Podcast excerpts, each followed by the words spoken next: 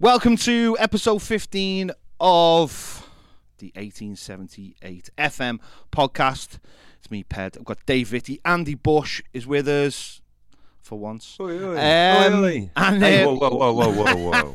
Whoa, whoa, Whoa. whoa, whoa! Oh, I Not missed a a run. sweet child of I'm, mine. I'm on a roll. Is this two on the trot? I've Two on done the trot. Yeah. Two two games back to back. It is right. You're getting Just like call me Andros Bush. Dominic Calvert-Lewin. Um, Baz, has, Baz has fallen to the illness that is going. I don't know. Yeah, don't know what he's been doing to get ill, but uh, he is out of action. So You know what that means, though, don't you, Ped? go on. That's right. I do claim the mantle as being the only person from the beginning of this podcast to have played Yeah. every minute. There you go. The only one remaining member. It's like when Bucks Fizz, one of the fellas off Bucks Fizz went and did his own Bucks Fizz. Mm. And like a couple of other people involved, but it was just him on his own. I can't remember the name of the. He did it with the fella from Dollar. Do you remember Dollar? Oh yeah, Yeah, yeah, yeah, and he yeah, looked yeah. remarkably the same as him. They did. Yeah, they did, had yeah, yeah. they had similar similar hair and faces. And didn't the Dollar Man? Didn't he end up running like a takeaway van or a kebab van somewhere? Wasn't it Yeah. some mad story like that? David where- Van Day. David Van Day. Yeah. And weirdly enough, he's doing a he's doing a pub New Year's Eve entertainment round the corner from us here. Uh, this Oh, coming is New Year's? Eve, yeah. Well, I mean, Maybe the well, catering as well. maybe, maybe, maybe we should come along, Mister. That'll be good. Made, Christmas party. He clearly made it big then, didn't he? With his uh, Oh, yeah. with getting off. So basically, Dave, what you're saying is you're the Tony Hibbert of the podcast. I am the Tony Hibbert of the You know, podcast. always reliable. You know, yet yeah, to, yet to- absolutely. Never, never, never the best at anything. Yet to right? score. But always, always here. You know, and uh, and yeah, sort of complimented more on my attendance and my performance. I like to think. There you go. Um, England are out the World Cup, um, which yeah has devastated the nation. Apparently, not not that I'm aware of it, but it has apparently devastated the nation. But England went out two one to France on Saturday night, and um, you know, listen, that England have done all right in the World Cup. I don't think they've Yeah. been amazing. I don't think anyone's been amazing, but Dave, I mean, you know, does the, does there really need to be a big, um, you know, a big thing made about this? Was it just a case of getting beat by a, a, another decent footballing team? I think it was getting beat by another decent footballing team, and also I think it was it was not taking your chances and being slightly unlucky on the night as well. Um, I don't think there was a huge amount between it, to be honest with you. Um, but you know, France are a good side. Um, I thought England went out with a bit of a whimper, to be honest with you. I mean, I think that's that's the bit that's disappointing. Yeah. is that it just sort of just went, didn't it? And it was just like, "Ugh, here we go again. And um, but they've done well, you know. And I don't think we should be too crestfallen about it. I think they've had a decent tournament. I think there's been some good performances. I don't think that really any blame should be labelled towards Gareth Southgate or, or anybody. You know, Harry Kane missed a penalty. These things happen. I mean, he's normally ever reliable. So it wasn't even like you could kind of question the decision making of actually having him step up for that pen because normally he buries them. So, you know, it's one of those things. Um, I'm not too down about it, to be honest with you. I mean, it's just a bit like. "Mm." But Weird, um, weird though, isn't it? Because there's been, a, I think we talked about this before on the podcast, but I think there's been a change where we've gone from, you know, brave but crap, Terry Butcher, bleeding headband type thing, uh, where we're, you know, valiantly failing. I, me- I remember going out, you know, when we went out in Euro 96, I had to go for like a walk with some friends and just calm down. We had a beer on the beach and all that kind of stuff. And I was devastated. Whereas this time, I think we've changed into a team that a little bit like what we used to admire about Germany, kind of a bit more cold and clinical and in control. And mm-hmm. there's less highs and lows with England. It's just a constant rotation of the ball. It's a little bit more mechanical, isn't it? So you don't get that kind of like heroic Gazza an inch away from poking the ball in with his toe. What Mm. if moment? It just the game kind of ended and just kind of got on with making the tea, and it was just uh, Mm. like Dave said, it was just kind of a a strange.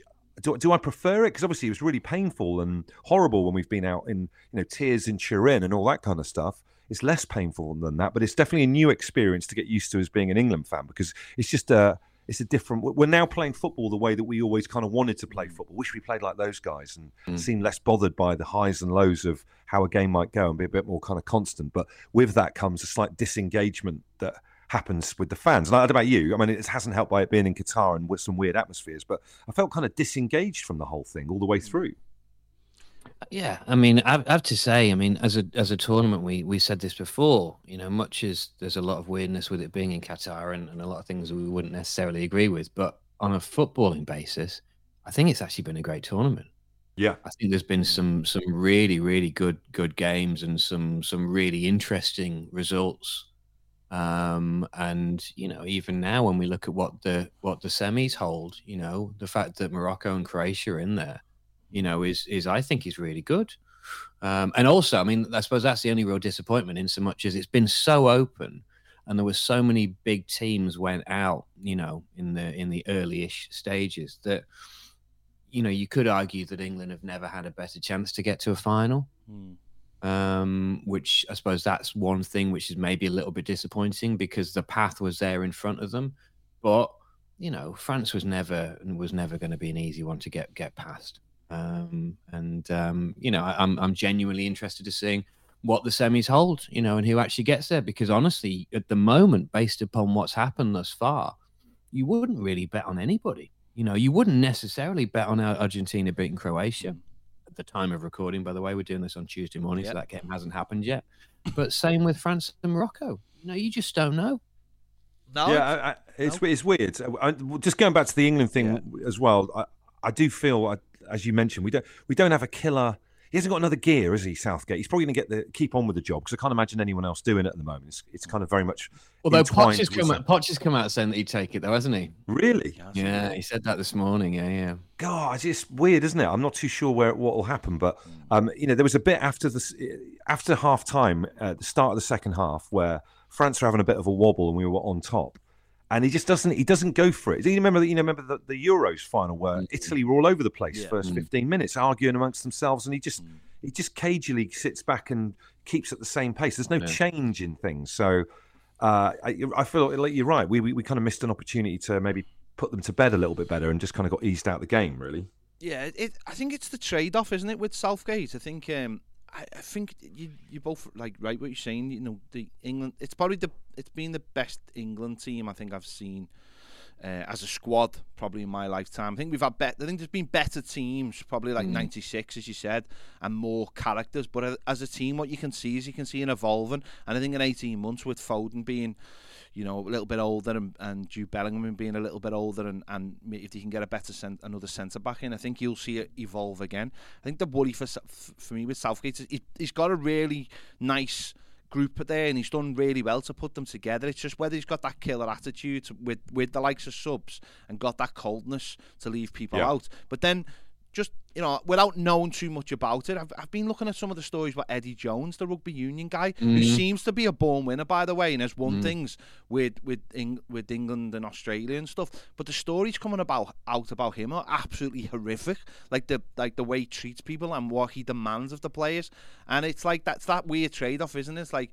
Do you want an absolute winner who m- may ruffle a few feathers and might cause a disharmony within the squad? Or do you want a nice guy like Southgate who actually builds this great squad, sort of make sure the media don't put too much pressure on them Mm. and creates a scenario for players to grow into, which we may not have seen yet. We may have just had a, a decent squad, but it's it's ready to kick on now with a few of these younger players taking over the mantle from some of the older players. And it's finding that balance, and I don't know it, whether at international level you need that sort of really hard nosed thing because you get you have them once a month if you're lucky. You don't, you, you know, it's not like it's not like it's not like Southgate grabs hold of you know the Man City players and goes, "Oh, I'll show you something Pep hasn't shown you." Like, that's not happening, is it? Really? All he's there to do is put a team together and make subs, and it's. I think I think he's the right man for it because he's he's a nice balance. But uh, you know, we, you know. Andy, as you said there, there have been opportunities, and he was saying the opportunities on Saturday where you're thinking, why wasn't Marcus Rashford on ten minutes earlier? Why did he Yeah. take Saka off? You know, why why at one one did he not just grab of Jordan Henderson, get him off, and say we've got Rice and we've got hmm. these, and we're going to have a go? And it, it's But a I think- I think a really fine it's- line. It's a Kane. They've got a Kane problem going on at the moment, which I think is the same problem that Tottenham have got with him, where he's he's doing that thing where strikers get maybe th- their pace goes a little bit and they start to drop deeper and deeper, and then there's no one. Never had any on the pace, end. though, has he? I know, but there's something's happened to him though. Where he's getting the ball a lot deeper, and the Spurs have got the same problem with him, which is maybe one of the reasons why they've gone for Richarlison and all that kind of stuff yeah. as well. So they've got to address that, I think, England, because that was that's quite a clear problem that's come through in this tournament. Is that Kane isn't on the, on the end of any of these things. He's putting the ball in more times Yeah. than anything else, isn't he? Do you know what I mean? So. Mm. how do we deal with that? And I would love to have seen Callum Wilson just allowed to maraud for the last ten minutes of the game, see what would have happened I- there. you You know, know I what, like I- Callum. I would have as well. I've, I was before the state, uh, before the tournament took off, and before the squad was announced. Me and Baz were someone who would be in it, and Baz was thought Dominic Calvert-Lewin had the chance. I was like, no, Callum Wilson's way. flying. Yeah. He's flying. You put players in, and actually, I was a little bit disappointed. Maddison never got a like Yeah. a few. I know he'd been injured, but I was a little bit disappointed. Just those someone who hadn't been involved, and I know Callum Wilson was involved in the Iran game, but just someone just to change it up a little bit. But you know, this, that's what that's knockout football for you, isn't it? It's it's um it can be hard. And as you both said, they, they, they didn't go out with a whimper as such. I think they gave everything they could, but it was at the end of the game. It wasn't. I think we love, don't we, as English or even British people, love that hard luck story. Or as Evertonians, if we get beat, but we can complain about something like the re- a refereeing decision, it sort of takes the edge away or gives us something to moan about. I think it's a very English thing having something I to moan about.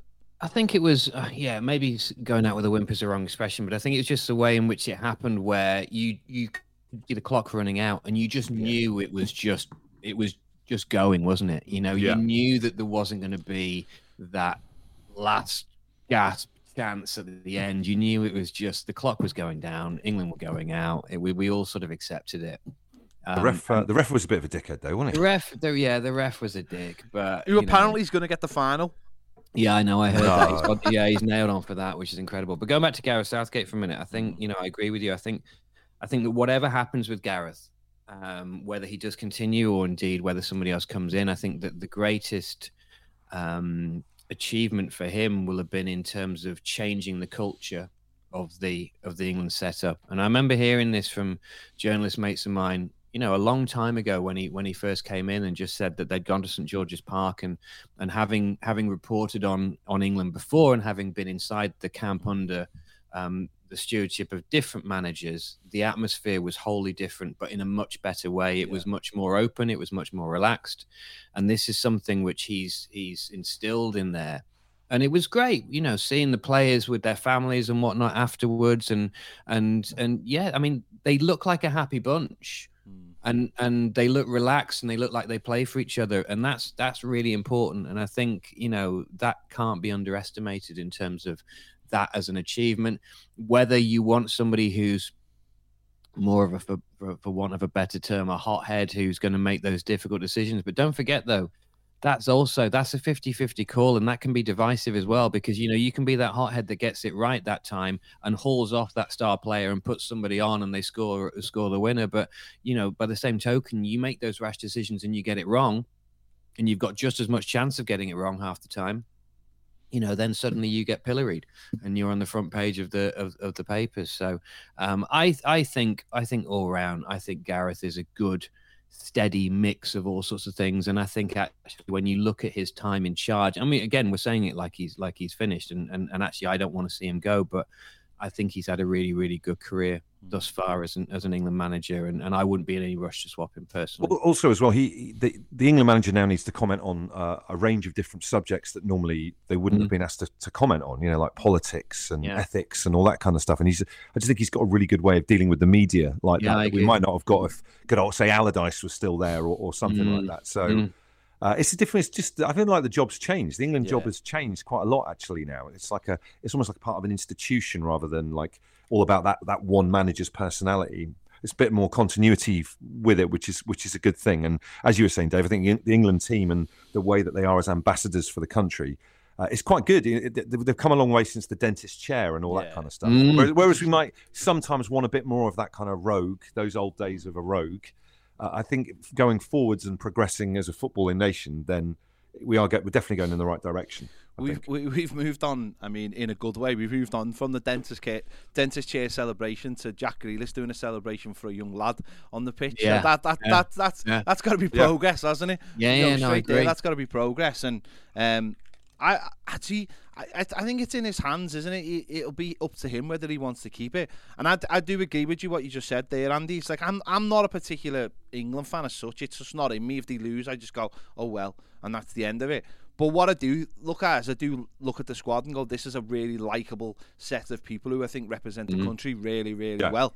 And that's what he's instilled. But one thing I do think about Southgate, Southgate is I really fear for him if he goes into the into a club system again because I just I look at him and I, I don't you know all those things nice things we just said to him about him I think they'd go against him if he went back into the club game because Yeah. I, I just don't think those things are applicable I think you have to be really hard nosed I think you mm-hmm. have to have a really an edge to you I think you have to keep certain things away from the media when you're the manager, and I, and I think that stuff would work against them. And I think it has changed. I think international ma- management now is completely different to club management. It's almost almost it is a place for for people who who've just got um, you know good good man man management skills and, and and don't have to deal with all that other stuff that you know club managers have to deal with. It's more, it's more coaches, isn't it? It's more uh, like a collection now of. I was looking at all the managers, and I didn't recognise very many of them in the World Cup. It was a bit like playing Pro Evos, like just got like generic managers with suits and shirts and ties running around celebrating. And it's a bit, it's a bit more of like a coach. It's more like someone who works within a, an institution Yeah, or like yeah. a, a thing rather than uh, uh, a lightning conducting single, you know, personality, Capello type thing. Mm. Yeah, I I think those days are gone, aren't they? A little No, bit? I agree, and I think yeah, he's he's he's almost too he's almost too smart and sophisticated for that now, isn't he? You know, you can't really see him getting his hands dirty. You could see him maybe in some kind of more senior role. I mean, whether like a director of football role, Yeah. maybe, and if he was Yeah. to do that, where would he do it? Maybe somewhere like Middlesbrough, still based up in the northeast, I believe. You know, I don't know.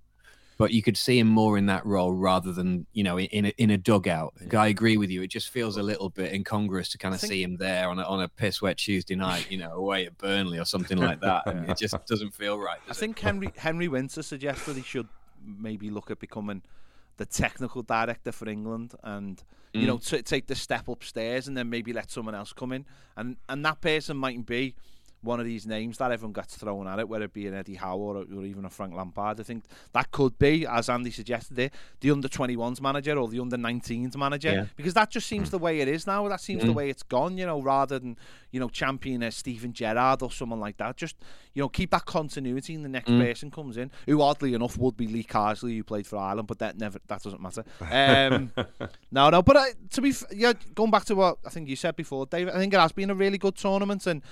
Someone, so, someone suggested to me over the weekend on Twitter. He said, "That's it. I'm finished with the World Cup now." And I was like, "What?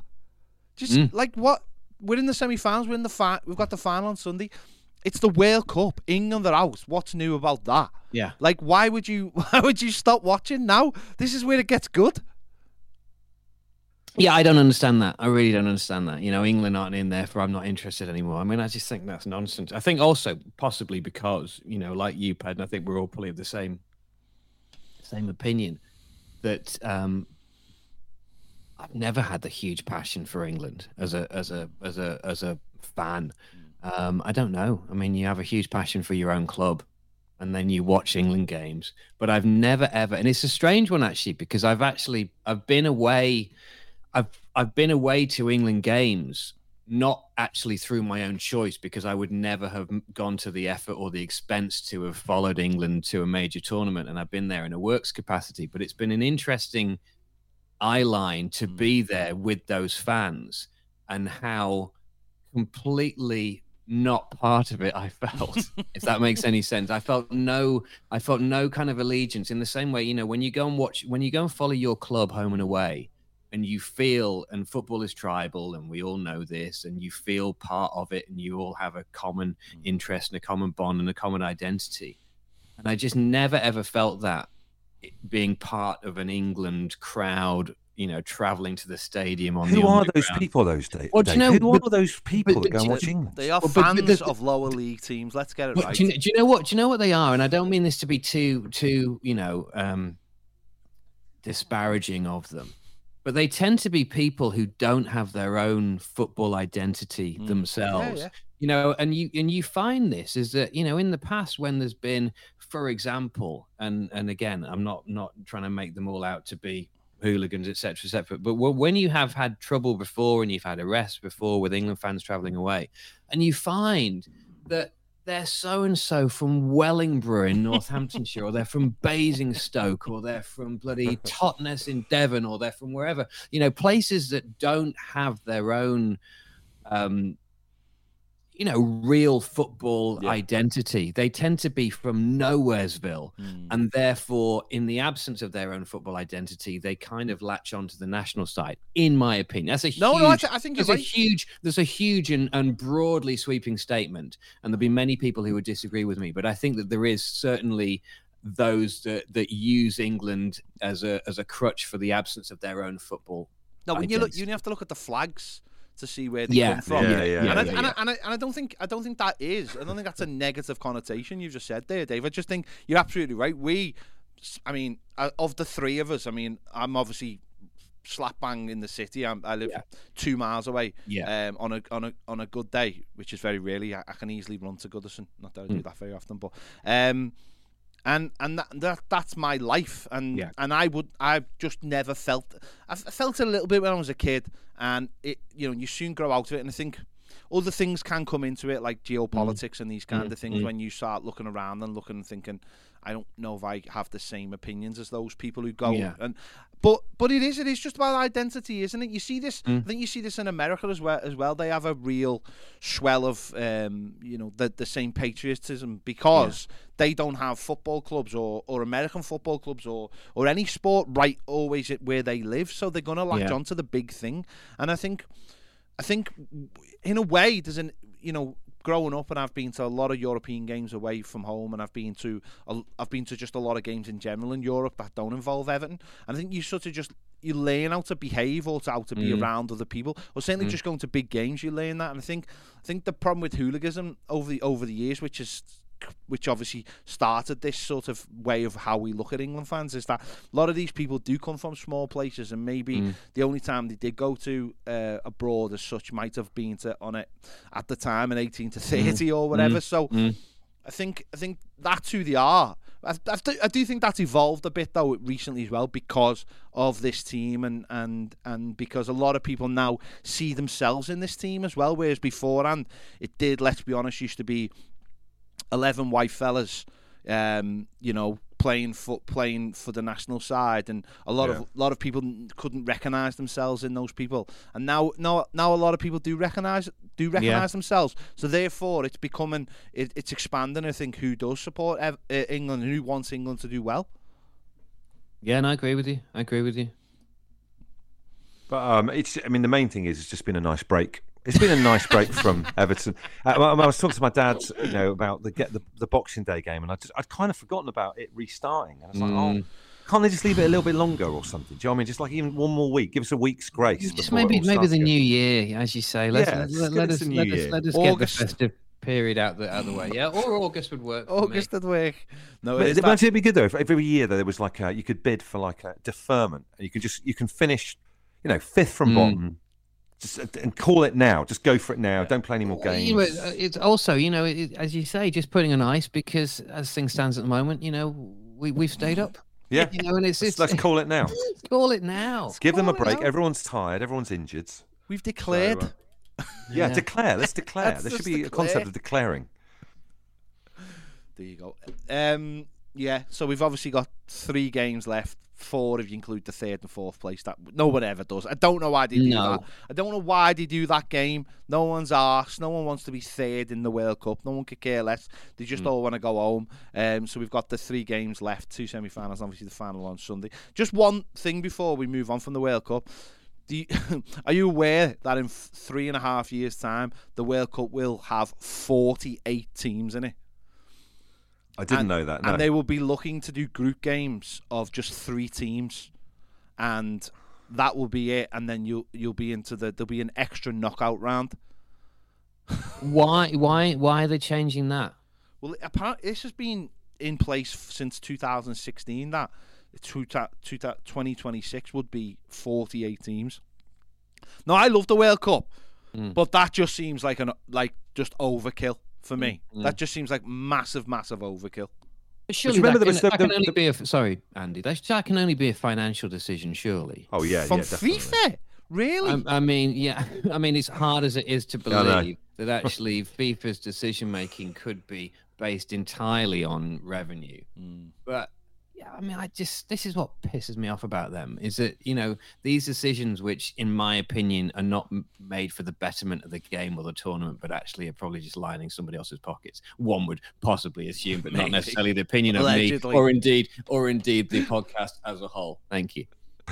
Well, I remember there was a video game called FIFA 98: The Road to the World Cup. Do you remember that? I do. Uh, and what you're supposed to do is take over an international team and get them to the World Cup. So it kind of brought in the qualification process as part of the game. And it was just awful. It went on hmm. forever. and it makes you realise how boring that whole bit is. And I hmm. know they've tried to jazz it up a little bit, but God, if they had more into that when you actually get to the tournament, there's even more games, then uh, it's just going to Well, push it over apparently, the edge. apparently there won't be any more games for each team. Each team will play the same amount of games now. If they get to the final, they will play seven games. So there won't be any extra games because you'll take one game out the group stage Yeah. and then you'll add that onto the next stage. But it means that minnow teams will only play two. You know, will only play Yeah, two yeah, yeah. team two games, which is why would you be asked? You know, and it it would be it'll be the first World Cup where all six continents will ha- will have a team guaranteed in it. Um, so the, the Australasia one will have a team in it guaranteed, which will be New Zealand. Um, because the rest of them are just all little tiny islands. Yeah, and but forty eight just seems like. Yeah, it just seems like massive overkill to me, and and um, again, there's three tourn- there's three countries holding it, so that I don't know whether that played a part in it. They maybe didn't know how to fit, hadn't figured out how to get all three teams in it. So, but that's what we've got to look forward to in uh, America, Mexico, and Canada in three and a half years' time. Ma- may- Maybe World Cups is just you know uh, nostalgia. Maybe it's just a thing of you know Pique, the the little Mexican fella with the uh, you know. Do you know what I mean? Like uh, uh, and Aztec Lightning, the theme tune to the uh, you know Italia '90 World Cup, and uh, maybe that's just nostalgia. And the older you get, and the more wise to football you get, the more kind of like stinking it is when you kind of see it up close and personal. And that, that's just how it is. Yeah. No, and if you watch all the documentaries, you'll see that's just how it is. So there you go. We've got that to look forward to in the three Brilliant. games to come. But um, listen, it, we're in December, and the weather is actually December weather, which is very, very strange. Mm. Um, I actually last week when I was in New York, it was actually 14 and 15 degrees on some days. It was, Was it? oh, it was ridiculously warm, ridiculous. And then when you go into a shop, Mm. it would be even hotter. People would be walking around in shorts. It was, it was like, pa- Mm. like in the shops, you felt like you were going to pass out. That's how hot it was. Yeah, yeah, yeah. Um, but why does this country have such a problem with weather? Why does it always? Number one, why are they always shocked? Why is this country always shocked, or the institutions always shocked by the weather? And why do we, as British people, have such issues with weather when we always know what's going to happen? Yeah, I mean, with the exception of things like the record temperatures this this last summer, where it was 40 degrees, wasn't it, in July or August or whatever? I remember that day. And with the exception of that, which obviously is not the norm and is not commonplace, although frankly probably getting be. more nor- is getting more normal year upon year. But yeah, you're right. I mean, where we find ourselves at the moment, where we've got snow and ice, there's always been snow and ice, you know. But Yeah. I mean, this is a country who, you know, trains get suspended when there's leaves on the line, you know, and whatnot, or, you know, it just seems that that things get suspended very easily here for no real reason. Well, my, my eldest daughter, her school has been cancelled two days on the trot now because of snow, because they, they're unable to clear the uh, the area or something. Mm, ridic- mm, And, and I just think we've got way too used to just cancelling stuff. Remember, ca- cancelling used to be like last resort and anything, very last resort. It's got the show must go on and all that kind of stuff. And I think when I was a kid, I probably had like one day at school where it was snowed off and you couldn't get in and all that kind of stuff. Whereas they just cancel stuff right, left, right, and centre now. They do it all the time. I just think that they're having a laugh with two days. The school closed for two days just seems ridiculous. I have to say though, I was I was desperately, you know, checking my phone yesterday morning for a late doors email from the school that kind of like, it would leave leave leave for the school run at eight o'clock, hmm. right? And so I'm kind of like 10 2, still nothing, 5 2, still nothing. I'll, they'll have to, and I, I literally waited, still nothing at 8, 8 o'clock because just because it was going to be a, a bit of a pain in the ass journey to to do an hour's round trip in potentially sort of snowy weather. But anyway, I got got got got me. Were the roads okay though when you went out on the roads? I Yeah, mean- they were fine. I Do you know mean, the mean? Little. I mean, you know, I mean, for for those that like detail, the little, some of the little more residential roads were a little bit dicey. You know, Mr. Yeah. Bush, if that's what you're asking. But actually, Well, the main thoroughfares were indeed safe and clear. Can I just say though, right, that um, I, I used to love the kind of communal jeopardy that we would have on a snowy day in terms of getting in. But the working from home thing with COVID has has, has lessened that Mm. jeopardy now. So I guess if you work from home, the, the biggest risk you've got is maybe going over in your Crocs if you're putting a bin bag out. Yeah. Or something. Do you know what I mean? Yeah, Rather than yeah. getting trapped in town and can't get home. Do you remember there was that Yeah. jeopardy before where you might have to you couldn't get back from work, you'd be stuck in or stay in overnight or something. No, like that. The no. Well, um, well, yeah, absolutely. You know, and I remember actually, I remember actually having a having a nightmare journey, right? And this was what happened. This was a few years ago, and it snowed, and and I was in central London, and I was there with my daughter, who was only about three or four at the time, and so it was a bit like. Right, well, we need to get home because this is unscheduled, but we need to get back now because this could like cause all sorts of problems. When I got the car, got on the thing, suddenly the snow's coming down. It doesn't feel right. And like even the main roads are blocked with everything.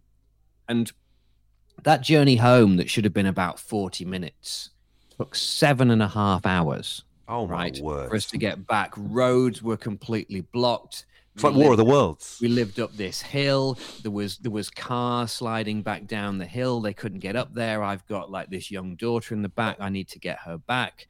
And so then you're trying to find another route round. Meanwhile interestingly it was also the same year whereby department store john lewis right which is located or the branch of which is located not far from where i live people were trapped and they couldn't get out of there. So they actually let a load of people that year sleep over in the bed department of John Amazing. Lewis because they couldn't get home. And it was like a proper crisis, sort of almost warlike situation. I missed that. I know. It's I the. Dunkirk spirit, It Dave. But like now, absolutely. like what are you what are you worrying about if you work from home? Like you might run out of printer ink. Yeah. But you might have that on subscription. Very, very qu- we'll continue this chat, but very quickly on John John Lewis. I went to John Lewis on Sunday to take my hmm. dog for a Christmas photo shot shoot, and it was it was in, and I didn't know this existed. The Jan Molby rooms within John Lewis within Liverpool, and I was like, I got there and.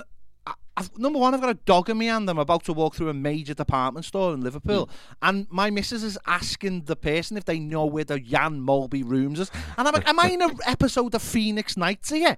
What is going on?" It's- Well, I, I- well, I, I don't understand Jan Molby's contribution to retail and department stores that would result in him having a room. Well, they've got a good areas- food hall, haven't they? I think. Well, yeah, yeah, I, absolutely. I, I just, I, I asked the woman, and she was like, "I mean, I'm a bit, I don't really want to go in the Jan Molby room." And she, I mean, why is it here? And she just went, she just looked at me and just, just shrugged with like, like she didn't have. Can we a- to Google it now and see, I what the relationship is? don't There's know. got to be a reason for it. Surely this is live. This is live research. I, I've, it was a very, very. I mean, Um, Jan, Jan is, is Jan still with us? What oh yeah, Jan- yeah, he's yeah, still- yeah, yeah, Yeah, yeah. So it's not like yeah, a yeah. posthumous. No, Uh, no. um, He's the No, scousest, no, no, no, no. Danish man you'll ever meet. Yeah, he was great. He was a, got a tremendous footballer, but I couldn't quite understand it. I mean, you know, when you are taking your dog for a Christmas uh, photo shoot, you know, the last thing you want it to where it to be is in Jan, the Jan Molby room. So, Okay, Um, okay, on. okay, okay. Right, listen. So I have I have an answer for you. So this is from the London Evening Standard, and it says thus. I'm reading this out. Um, Liverpool legend has room named after him following viral joke. John Lewis Liverpool named their community space the Jan Molby Room following a viral joke from comedian Troy Hawke. Right? well, that must be Right. very recent then.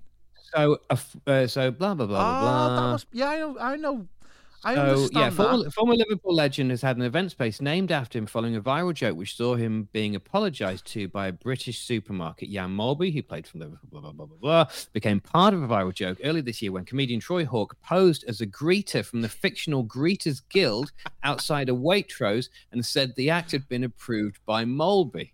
Bemused Ah. staff said that they did not know who the ex-Liverpool midfielder was, which led the comedian asking for a public apology from the supermarket. Waitrose staff responded by singing Lady Gaga's hit "Paparazzi" and dancing with pictures of Molby adorned with love hearts to apologise.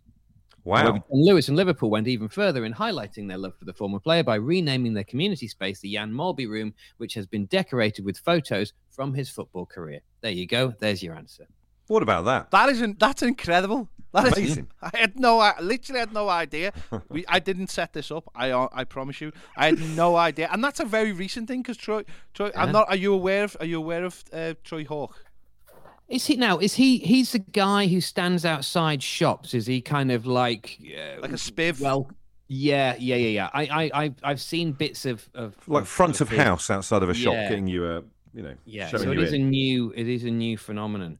But that's strange though, Ped, the fact that you actually experienced it. Well, not only live in real life, but live in real life with a dog under your arm. Exactly. With the photos of your dog good? They, uh, you- we haven't had. We're gonna get them on. We've got to go back on Sunday to pick them up. So um, I'm, That's I'm- weird, isn't it? You think like in these days now, instant, everything's instant. Whereas that's that's almost a throwback to getting your photos done back in the Oh, early nineties. It was a proper back. no, but it was a proper thing. It was like a guy, the, like the guy was like, you know, give me more, give me more, give me more. Mm. You know, show me that. Oh yes, yes, yes. Mm. You know, he was a proper. Work, work, work it, Peter. Work it. I mean, I wasn't even doing it, but you know, he, he was proper go. I don't know. I don't know where why he was doing it with dogs. That's got nothing to do with me. But there mm. you go. But um, What's the plan with the picture then? So you get a photo of your dog, Chris, Christmased up, and what are you going to do with it? I have no idea.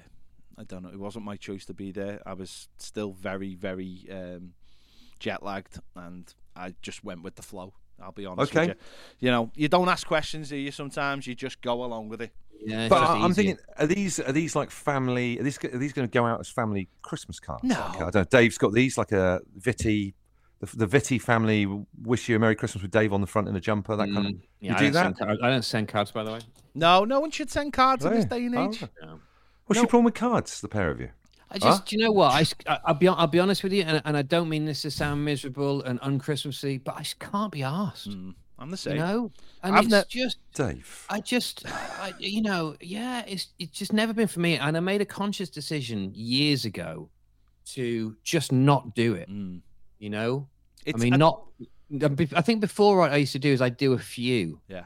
or or I do, I do what they what I refer to as the kind of the return, uh, the return sort of aspect. So what you what you do, and if you clever, this is what I used to do, is that you would actually keep maybe half a dozen Christmas cards and envelopes in the glove Mm. box of your car. emergency And ones. thus, and then when you go round to someone's house around this time of year, and they kind of go, "Oh, by the way, I've got your Christmas card," and you kind of go, "Oh, I've, yours is It's in, the, car. car." It's in the car." So then you go Wow. out to the car, and then you quickly Yeah. write, you know, Yeah. dear whoever, bloody, bloody, blah blah, and wish you a Merry Christmas and a Happy New Year, and then you kind of, go, "Here's yours." I, I, I knew I had it in the car somewhere. I meant to bring it round. I'm doing the rounds at the moment. That would be my policy for Yeah. it. Therefore, if you got one, you would therefore do the backhand return. Mm. Um, but if you didn't, then you wouldn't. Yeah. and That's and- outrageous, Dave. That's that's the most morally I, bankrupt I think it's thing I've ever heard in fantastic. my I think is that is do we have any equivalent to that, like of having presents in the house? You know, a bottle of wine Oh, or yeah, yeah, some yeah. No, no, no, chocolates, just in Yeah. case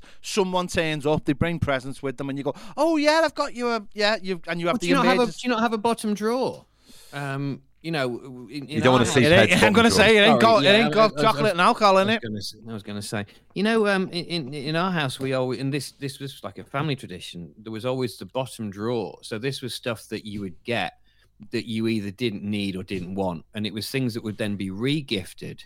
And so you could have stuff like that for the, the exact same reason that Ped is describing. Mm. So if somebody comes over and you kind of think, oh, Christ, they've gone and got us a present. Right, we haven't got them anything.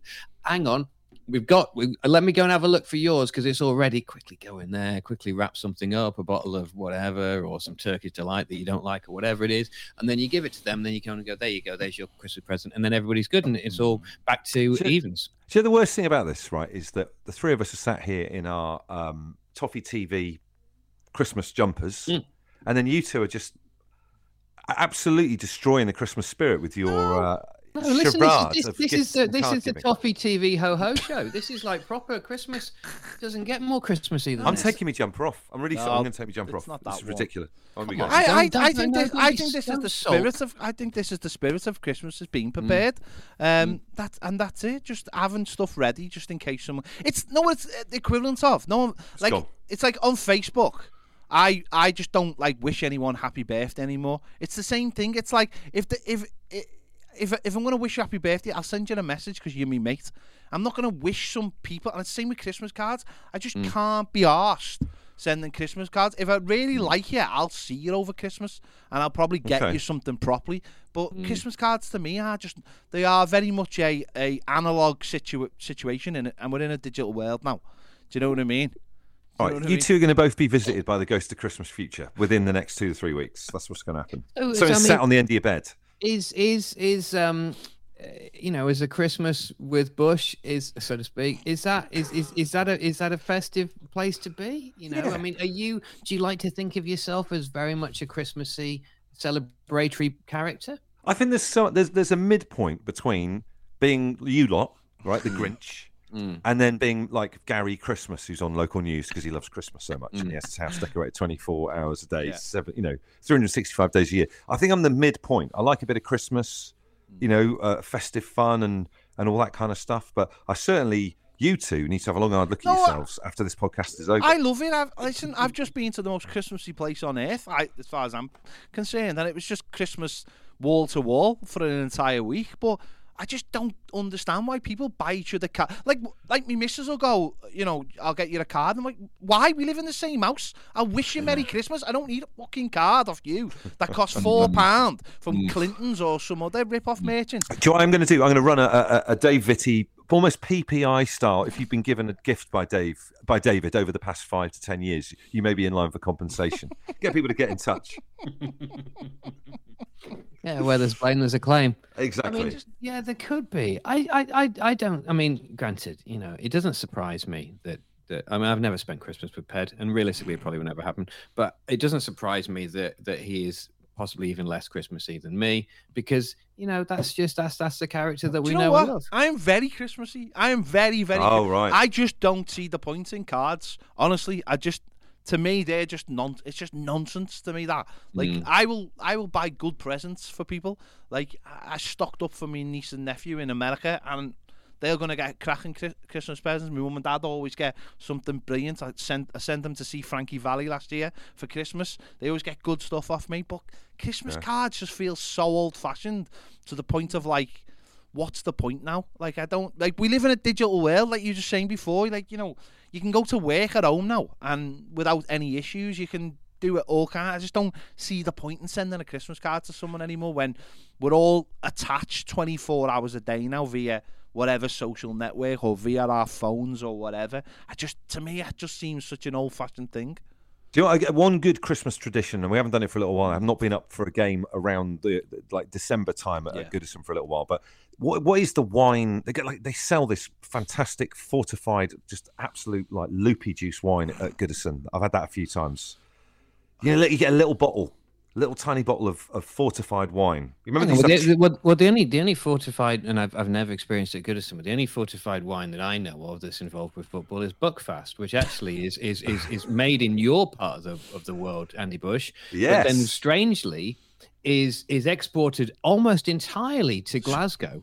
Yep. um, my and- friend from and- Falkirk is obsessed with it. Yeah, or, the, or Scotland generally, you know, and Scottish football in many ways, um, again, huge sweeping statement, um, is sort of fueled on Buckfast, you know. But it's strange the fact that they should take something which is a fortified wine made by Benedictine monks in an abbey in Bucks, in Devon, Yeah, and why or how it should have ever ended up on the streets of Glasgow and Edinburgh. But it has, you know, and it's something of a of a of a thing there. But I've never experienced Buckfast It- or fortified wine in. or Someone back me up on this, right? If you've if you've be- you've been a Goodison, you've decided you don't you don't want the beer that makes you need to go for a piss No. within three minutes of sitting down again. I'll try the wine. Mm. Uh, It, it tastes like if you you, you go to Holy Communion and you you have uh, blood of Christ, you know that wine out of the goblet. It tastes like that wine. What Jesus is blood. See, Jesus' send, blood. We're sending Yeah. Christmas cards and we're drinking wine out of a goblet. I mean, these these are things that just to me just sound like they belong in another century. I'm, Do you I'm, guys do mass? Do you do carol services or mass? Either of you No. two? I'm not. No. I'm not religious one. I Yeah, think but you might it- be going to hell, the pair of you. Well, no, but hang on. I- I'm, I'm, I'm, I'm, I'm already, I'm already getting, and you know, and, and I don't want to, I don't want to get onto the the thorny subject of religion because I think it's probably best avoided. But I'm getting from our conversation, Andy Bush, that you may indeed be a Roman Catholic. Is that correct? Funnily enough, Dave, yes, I am a Roman Right. You Catholic. Oh, see, you now, I- you and I Baz should managed- start a podcast. I managed Yeah. to I managed to deduce that from the conversation that we've had. But mass and and carols and church and, and all of Original that. sin. Yeah, no, I mean I've never I've never done I've never done the the midnight mass thing No. ever ever. But I think that's more of a Catholic thing, but which is is great, you know. Mhm. Happy days. I did Okay. go to St Patrick's Cathedral while I was in New York, though, and that was a that was a that was. I've been to, to some of the major Catholic institutions around the world. I'll, I'll have you know that, Andy. Mhm. But uh, Okay. and I, and and you know what? I find them really interesting. I've been the Vatican. I've been to uh, Notre Dame. I've been to you The know, way Ped talks, he reminds me of like uh, you know he's like sadly passed on and he's at the gates of heaven trying to just convince. yeah, trying to convince. Yeah, I've been to the Vatican. I've got photos and everything. I pulled, Scroll, scrolling for his phone. I pulled showing my me- shorts behind, down behind, below my knees for it. Um, and yes, they're very, very nice places to be around Christmas, but you know, I don't necessarily buy into it all. But it, it is nice, and I can understand why people go to mass, and I can understand that. I'd rather do that than buy fucking Christmas cards. Mm. At least there's something behind that, and it's free. Um, well, free to a point. Um, but uh, yeah, it's uh, yeah, yeah, it's not, it's not, it's not. I, I, I- I'll be honest with you. I actually did buy some charity Christmas cards last night. Uh, Oh, Charity ones Yes. are acceptable. We always charity ones, and in glove fact, you know, compartment. glove they, compartment. in the Dave, glove or- Yeah. compartment, and I thought they were tremendous value. They were two pounds for five luxury charity Christmas cards, which I thought wasn't Wow. bad. And actually, they were just in a nice, a nice thin box that would fit nicely into my glove compartment, just in the event of any Yeah. kind of um, backhanded need. Outrageous. We always buy them Outrageous. for like the guide dogs and stuff like that, and we might even send them because that's the good Mm. thing of it. The good thing about Christmas cards, what I will say is they are timeless. If you don't send them this year, you can send them next year. They're not going out of date, yeah, are yeah, they? yeah, No. yeah, yeah. Well, well, you well you say that you say that they are ordinarily timeless, except for the last couple of years where there was comedy COVID ones. Do you remember? and Oh, then yeah. there was ones with you know, I, you know, for example, you know, Rudolph on a Zoom call or something like that because it was all kind of topical with lockdown. Those things I think are very dated already. But Mm. ordinarily, yeah, you're right. The the, the central pillars of Christmas, you know, um, uh, uh, stay the same. Yeah. There you Well, go. I said, with- given, given Christmas and we're heading towards Christmas, what is the 1878 uh, FM podcast's opening hours as we head towards the Christmas period? Then, what are we? Are we? Are we podcasting next week? We'll Are we? be We're podcasting, Yeah. won't we? It'll only be. going to podcast right the way through this bad boy. Is that what we're going to Yeah, do? why not? Why not? Let's I do mean, it. I mean, the thing is that you know that way we can bring live seasonal cheer Yeah. from our own homesteads Exactly, to the exactly. people, you know, and I think that's what people would want. One, Yeah. I'll tell you one thing that I did, which I really, really did like about actually being in New York was that, you know, it's the whole happy holidays thing, isn't it, with Yeah, America? yeah, but I, but what, what, what I didn't sort of realize, never been in uh, over in America uh, around this time. Do you know the way for us? It is all build up to Christmas Eve, Christmas Day, Boxing Day, and now it's basically New Year's Eve. It's the whole of that week's. Remember, I don't know what it was like when you were kids, but I always remember that week felt like when I was a kid, like everybody was off, and you went round to all your uncles and aunties. But whereas now it just feels like once you get to Boxing Day, it's back to the grind till New Year's Eve. Mm. But I felt like in America, like when they say happy holidays, they mean now. They mean right now. The whole of December Yeah. is like is like a celebration to them from Thanksgiving all the way through to I imagine New Year's Eve. And I really enjoyed that. And and don't get me wrong, there's no extra there's no there's nothing extra to do. It's just a it just didn't feel rushed. It felt like well today's Christmas, tomorrow's I know they say happy holidays, but it felt like the whole thing was was was part of it and it wasn't Big this festival, yeah, isn't it? and it and, and mm. as I say, you didn't. There's nothing extra. It's more just an attitude of like this whole thing from now to then is is all the holidays and just enjoy the whole thing. And we don't have to wait till Christmas Eve till we can actually sit down and go. Now we can enjoy Christmas because I feel like Yeah. it's just one big rush in this country for two days. Whereas for I felt a lot more relaxed. Like we can celebrate it all the way through December. I think they work harder than us though in America. Yeah, don't they? they Their- do. Their, their working hours are Mm. like brutal compared Yeah. to what we get away It's because they have So no it makes- working rights. That's why. Yeah, it is though. It is. So I think that's why they kind of ring fence that bit of time and it's like, right, we're sitting down, we're gonna relax and But they it. are also just better at stuff like that than us, so aren't they? Well, they're You know, more they're just- sincere, aren't they, about it? yeah, they're, well, they're less cynical, aren't Yeah. they, than we are? Mm. You Yeah. know, and I think they are better at happiness, um, generally. You know, and they do things like Christmas and Halloween, but but then also, but it's just the way that like the whole service industry in America is just better than it is here. You go into a restaurant, the service is good. You go into a bar, the service is good. You go into a shop, and they look after you. You know, whereas here, you know, generally there's a sort of attitude of can't be asked. You know, when you ask for mm. something in this, like I've been in the supermarket in America and I've asked for something specific, and they kind of go, "Sure, sir, let me let me help you." And this guy like literally mm. walks you to the thing, and I go, "Oh, they were here somewhere. Just hang on a second, let me find it." And he's this guy was so pleased when he actually, you know, Yeah. found these Ziploc freezer bags that I was trying to bring back from my mom, right? Whatever in 2002. Anyway, I got the ones that she wanted. Job done, successful mission. But here, you know, when you ask somebody and you kind of say, "Have you got whatever?" and they kind of go, "No, no, we haven't got it." and the thing is, the reason they say that we haven't got it is because they can't be asked to actually go and have a look, and they can't be asked to go and show you. And, and which is why now that I'm becoming old and even more jaded and cynical, is that I will then eventually go and find said item, which I was asking for help, and then I will go and find that operative and actually point out the fact that they do sell it. You know, and actually, if they looked harder, they would know where it was. Aisle 13, halfway along, just on the right hand side, if you're wondering. Oh, All right, my dad. You are literally my dad, Dave. No, I am turning. I'm turning into my own dad. You need a bit of religion in your life.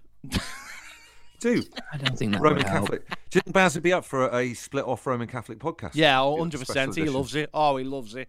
Give it a Latin name lo- or something. Yeah, I mean, 100. percent 100. percent Stations of the Cross with Bush and Baz. Just before we finish, I'll give you a good example.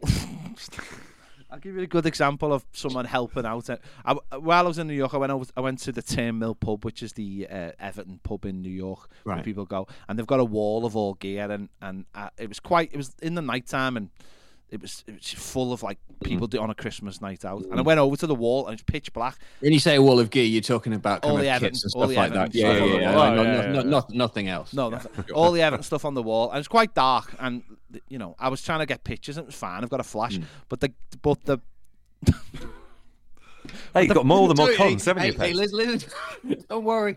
I've got a flash. I've got a Got a flash. uh, and the bouncer came from outside running and got his little torch out and went, I got you, I got you, and started you, shining it on you, the wall. got And I thought, that would never happen here. The guy would probably more likely grab me by the scruff of the neck and go and throw me out for standing in the passageway. so uh, fair play to him. So, so there you go.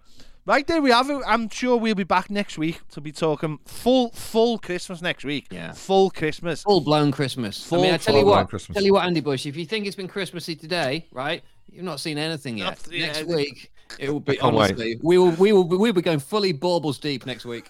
Oh, that's good. Thanks, Dave. Can we put that on a poster? We'll have all mm. our virtual cards ready to send mm. and our emergency yeah. cards. You guys have filled me with Christmas cheer. You really have, the pair of you. Ho ho ho. Right, big thanks to Dave. Big thanks to Andy. We'll be back next week. See you then.